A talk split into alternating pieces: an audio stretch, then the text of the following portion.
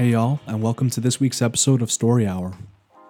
This week, I want to share a personal story of an experience I had, actually, a tragedy in my life and in my family that really put me in quite a state of despair. Uh, but this is the story of how I found the light within it and what I learned, what I realized, and the kind of gratefulness that I encountered afterwards. We in life cannot really avoid tragedy, but it's really all in how we respond to that tragedy. I really dedicate this story to anyone who's ever had a loved one that they lost, ever had illness uh, severe enough to stop you from daily activities, really any kind of tragic circumstance, maybe a uh, really bad breakup with someone you thought you were going to be with forever.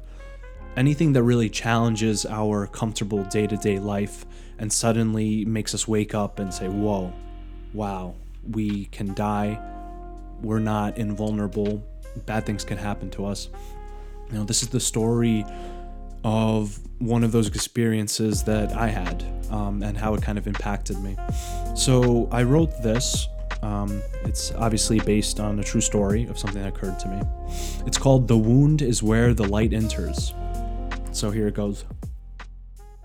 At unexpected moments, we are tested by the trials and tribulations of life. At unforgettable moments, our worlds are hurled upside down. At those moments, we know that life as we have known will never be the same. In those moments, we come face to face with a terror too great for the human mind to comprehend. An abyss so vast that it crumbles away at our illusions. An abyss that forces us to peer deeply into that most avoided of places, ourselves. We spend our days with abstract notions of who we are, complacent in the comfort of the mundane.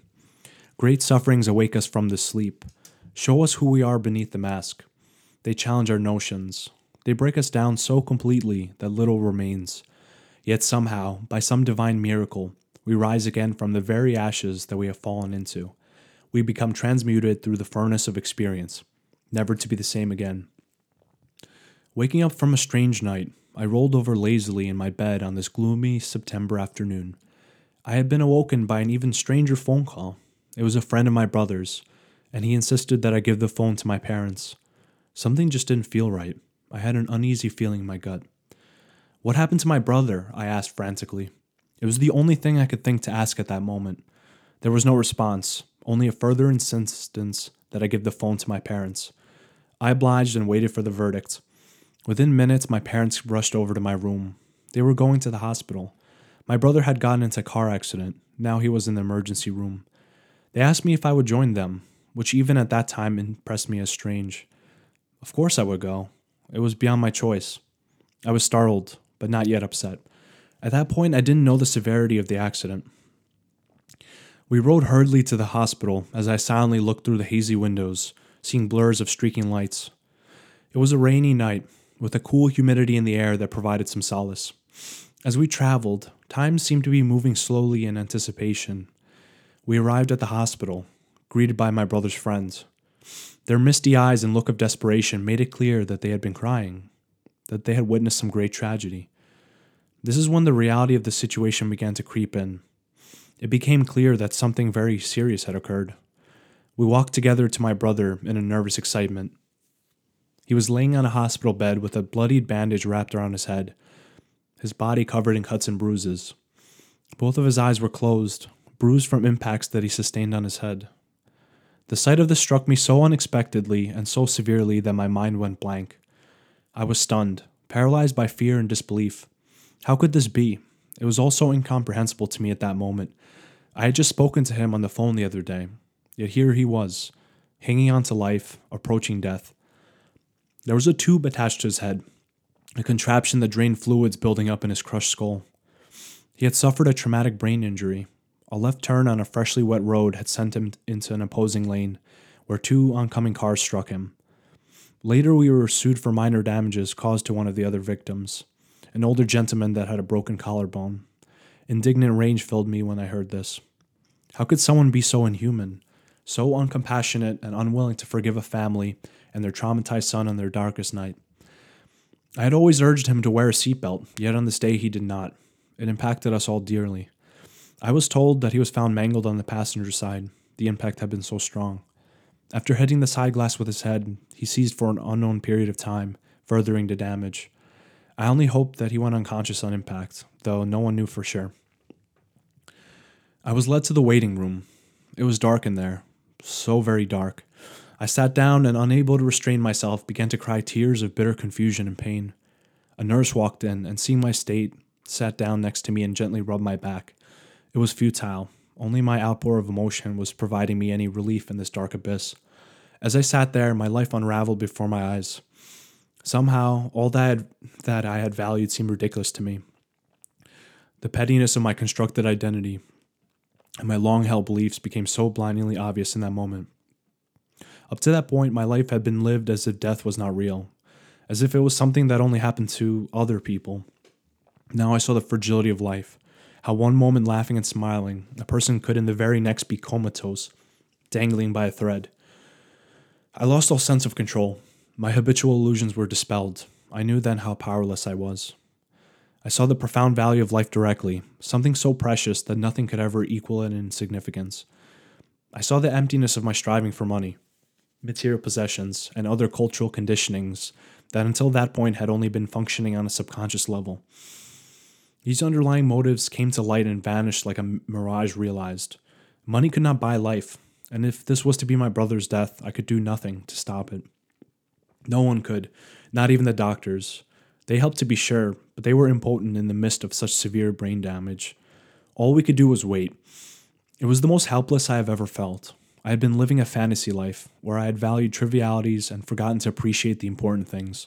I had somehow thought that my brother would always be around, but I now saw how transient this life is, how short and beautiful it is. So short that we can go through a whole life and miss most of it.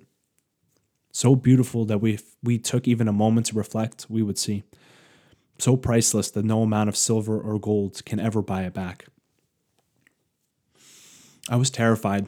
I begged, I pleaded for my brother's life. I wished that it had been me instead of him, so that I wouldn't have to see him lying there broken. I realized how much I loved him and how much his presence meant to me. This was obscured in the past by arguments, fights, and other brotherly pastimes. But underneath this current, he had always been precious to me. The prospect of his possible death had made this clear. What I would have given in that moment to speak to him. How important it seemed at that very moment, when just a day before he was taken for granted. Humans are strange creatures. We are often indifferent to things we hold dear and only come to realize what's important when it's missing. It's as if we are desensitized to the blessings we have in this life because of their nearness. Because they are so constantly in front of our eyes, they often remain unnoticed. Sometimes the veil is parted, for only an instant, and we see the truth of our lives all at once. How could I not have seen how valuable and precious life was? How it could be taken at any instant with no hesitation? I was told that he had a slim chance of survival, and with that knowledge, a part of me died. A large part of my personality was dependent on my brother's presence. Who was I now? We had grown up together, molded each other into the people we became. We had influenced each other all through our lives always sticking together against the harshness of the world. Now it seemed that this would all be taken away, and I would now be utterly alone. The next three or so days were surreal. I went through processes of remembering and forgetting the accident. I went through the vivid scenes in my mind, replayed them until they were burned into my soul. I cried profusely for these few days. Any sudden remembrance would launch me back into tears. I withdrew from the world, becoming apathetic to all my previous worries and cares. The image of the bloody bandage kept flashing in my mind, tormenting me relentlessly. How fragile he was laying there, how very mortal he was. My mom was emotionally wrecked. I remember one morning hearing hearing what sounded like a hysterical laughter coming from downstairs, but it was not laughter, just the gasping and whimpering of painful tears. The tears of a mother who felt she had lost her son.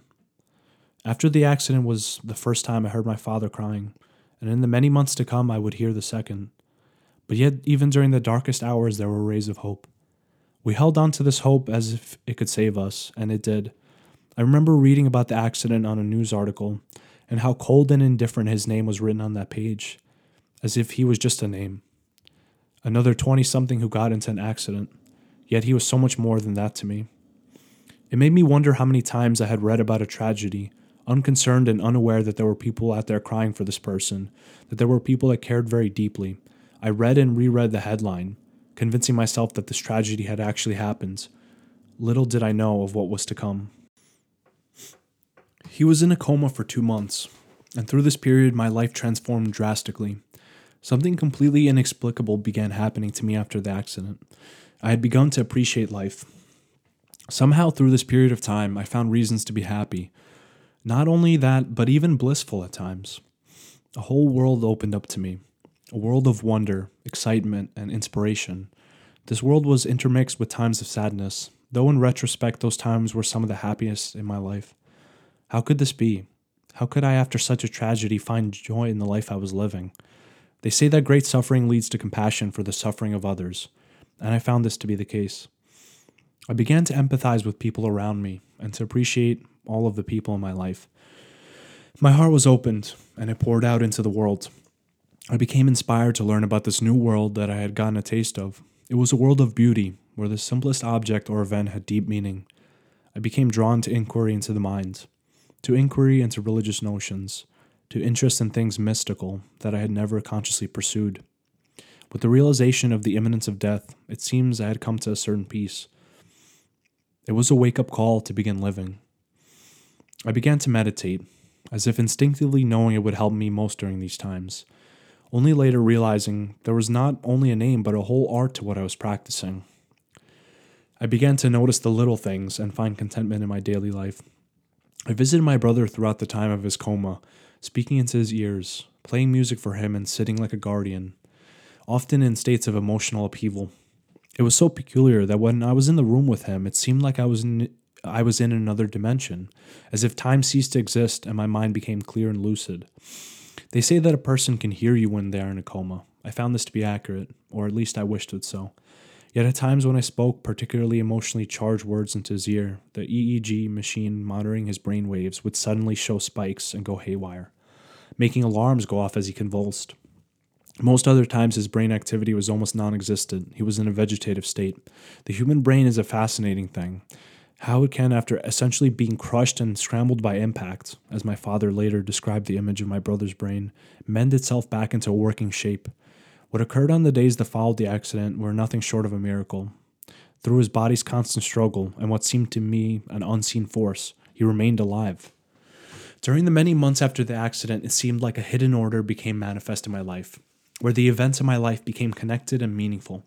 It was a time of profound discovery, all seemingly sparked by that fateful day. During this time, I found guidance in the figure of a great teacher, a man who was jovial and inspired in the pursuit of knowledge.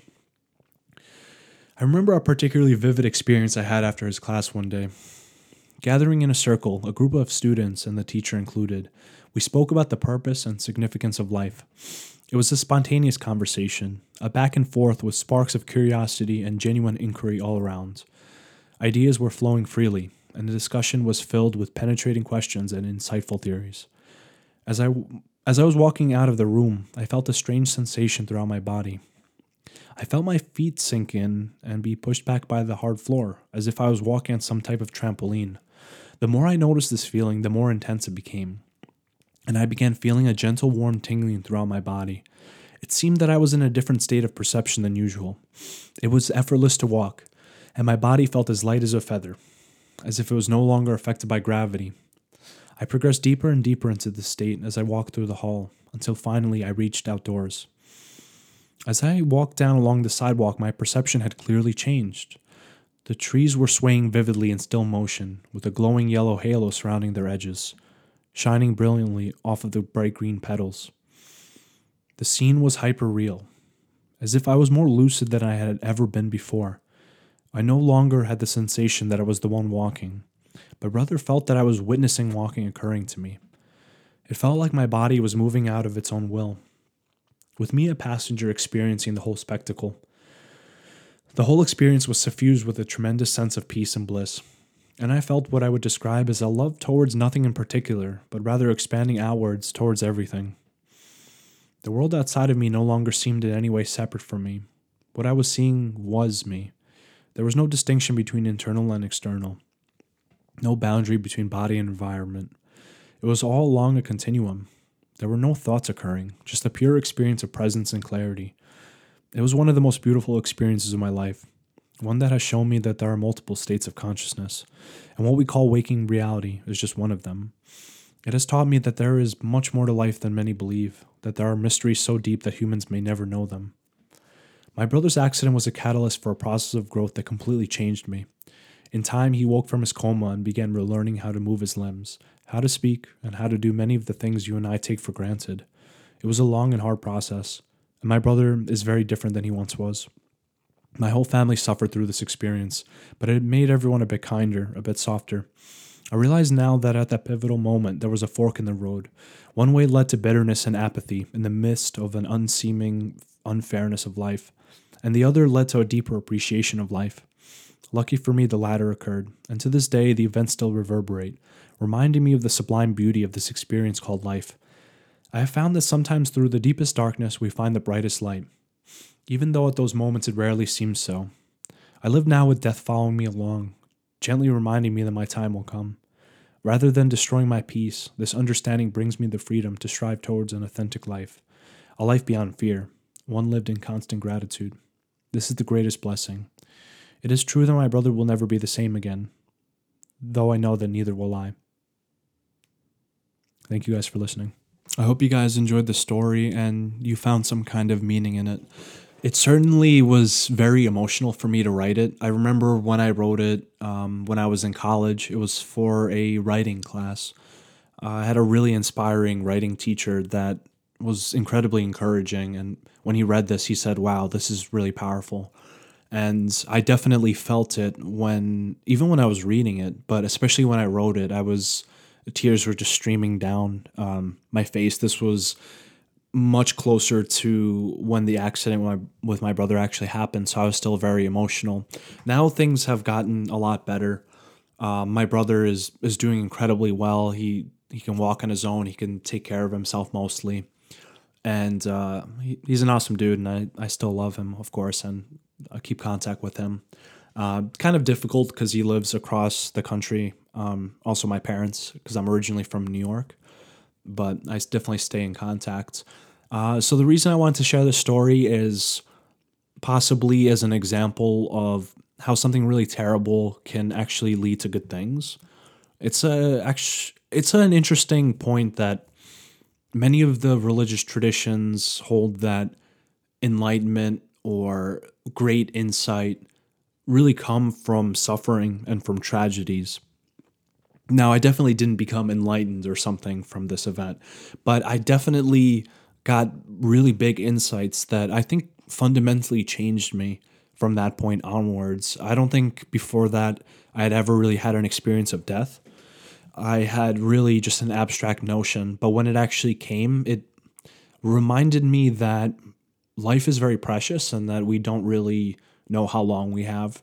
We don't know if the last thing we're going to say to our loved ones um, is going to be a mean word, or maybe the last thing that'll happen is an argument, and then we may never see them again. And it's it's very heartbreaking to think about, but it's very possible. And there's no rule that says it can't happen. I mean, we always have that feeling that you know this bad thing or that other bad thing happens to other people. It doesn't happen to me. But what was really strange about the experience, and I think you guys, if you've ever had a tragedy in your life, uh, will also recognize this, is how sudden it is. Like one day it'll just be everything's going as normal. You're just going about your day, you know, the basic everyday worries. And then the next day it's like, it just hits you out of nowhere with sometimes absolutely no warning. And that was a case like this. I just woke up in the morning, got the phone call, and that's it. From one moment, it was my brother, you know, me and him would be talking, hanging out, to he, he's in a coma for months. So it really just reminds me to appreciate the moments that I do have, especially with the people I interact with, because that that's what really seemed to be the most important thing that I learned is that the thing that's really crucial about this life is the interactions that we have with other people, the love we have. I mean, these are truly our experiences. Uh, we can have all the possessions we want in the world, all the things.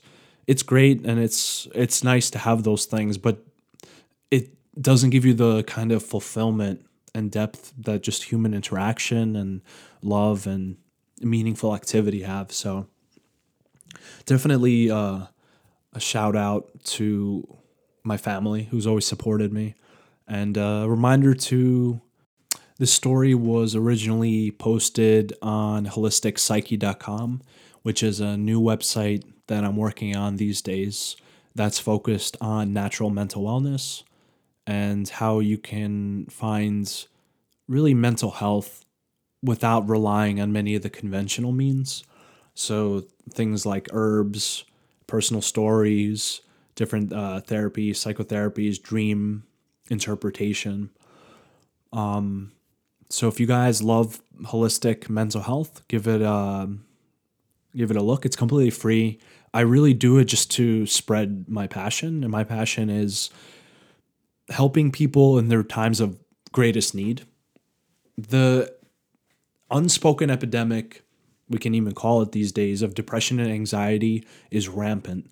It's so common and it's so unspoken of. And it's so hard for people to live through it, especially when they don't believe that there's anyone else who's having that experience.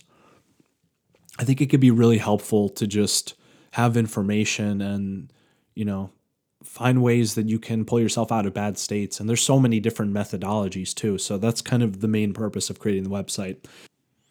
So, a little bit about Herbal Hour podcast. I've been meaning to talk a little bit about what my reasoning was for starting the Herbal Hour podcast for some while. And uh, this is that moment on Story Hour. So, this is the story of the Herbal Hour podcast. So, I had in the back of my mind for quite some time the idea that it would be really awesome for there to be a podcast that's focused on holistic topics um, and kind of going into the deeper philosophies of healing traditions, herbalism, all those kind of things. And I kind of had it in the back of my mind for actually quite some time, maybe a year or two. And finally, when I felt the moment was right, I just kind of said, screw it, I'm going to go for it. And I studied philosophy when I was in undergrad. So I was always kind of reading books about this or that, about the meaning of life, and kind of trying to understand things. And I, with my good friends, we would always have these crazy conversations late into the night, like four or five in the morning, you know, talking about what's the nature of reality, does spirit exist, you know, what meditation, and all these different topics. Um, and I was always kind of interested in that. So it, it always was something that I really enjoyed is just having like a good, deep conversation with someone that's genuine and authentic. So I kind of went for it and really the point of the podcast and I thank you guys so much for for listening tuning in. I hope you get something positive out of it. I certainly have great joy in uh, recording it. I mean, every week I meet people that I've never seen before.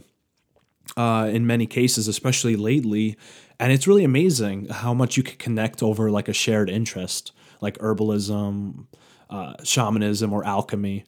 Uh, and just have a great conversation and be like best friends by the time you leave. And before, like an hour before, I was just a stranger. So it's really been incredible. And um, the main reason for the podcast is really just to get this information out there um, and to entertain people too with uh, information that's helpful. So natural medicine and holistic therapies and alternative medicine, all those topics are really big right now, but there's not necessarily that much, you know, accurate information about them.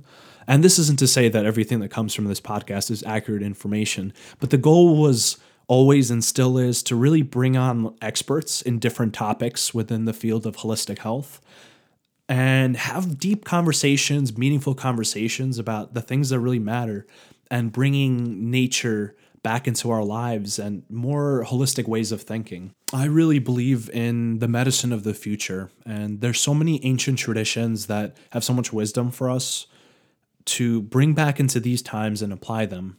I was talking today with a podcast guest, Bryn, about how the medicine of the future and the medicine that's coming and the healing practices are going to be ones where the doctor, healer, physician, herbalist, they teach the person how to heal themselves. They teach them how to be their own doctor, how to be their own physician. I really think that's the next way. I mean, who knows our own bodies better than our, ourselves? And I think um, that healers, they're there to help along the process of bringing somebody to an awareness of their own body and their own health and finding their best life for themselves. Now, I think health is really much more than just not being sick. It's kind of the idea of holistic psyche, um, is that there's so many aspects to our minds, and that includes our bodily health as well. I mean, if we're eating crappy diets and not exercising, how can we have a positive mentality? In that case, meditation isn't enough. It's just one factor that brings you to uh, healthy minds. So it's important to realize that we really are very complex creatures. We have many aspects, and all our needs really need to be met for us to be at our best. And the goal of health, which really comes from a, a word that means to be whole, is exactly that to be whole again in life. And that means that health is actually a positive state. It's a state of bliss. It's a state of meaning and joy. It's not just not being ill. It's not just the status quo. I think health could be so much more than that. Health is having the energy to follow your dreams. Health is having a calm mind in the face of stress and being able to overcome it. Health is being able to focus in on the moment and enjoy the beauty of life, the richness of conversations with people with your loved ones. Health is being able to do what you want with your body. Health is many things, uh, many positive things, not just not being ill. And I think that we can do much more uh, in terms of that. And it's a process of always growing. So, those are kind of my main reasons why I do what I do, and my journey keeps evolving. And I hope your journey continues evolving as well. Thank you guys for listening, tuning in. So, some updates. Uh, later this week, I'm releasing an episode with uh, Feral Fungi. He is a mushroom expert, very into mushroom alchemy, making spagyrics, uh, creating these medicinal products out of the many medicinal mushrooms that exist. Uh, that episode's going to be released this weekend. And then next weekend, I have an episode I recorded with an herbalist who's had 20 years of experience, and we just really geek out about herbs, about the vital force, uh, about herbal energetics. It's a great episode, so see you then. This is Story Hour, bringing you epic episodes every week.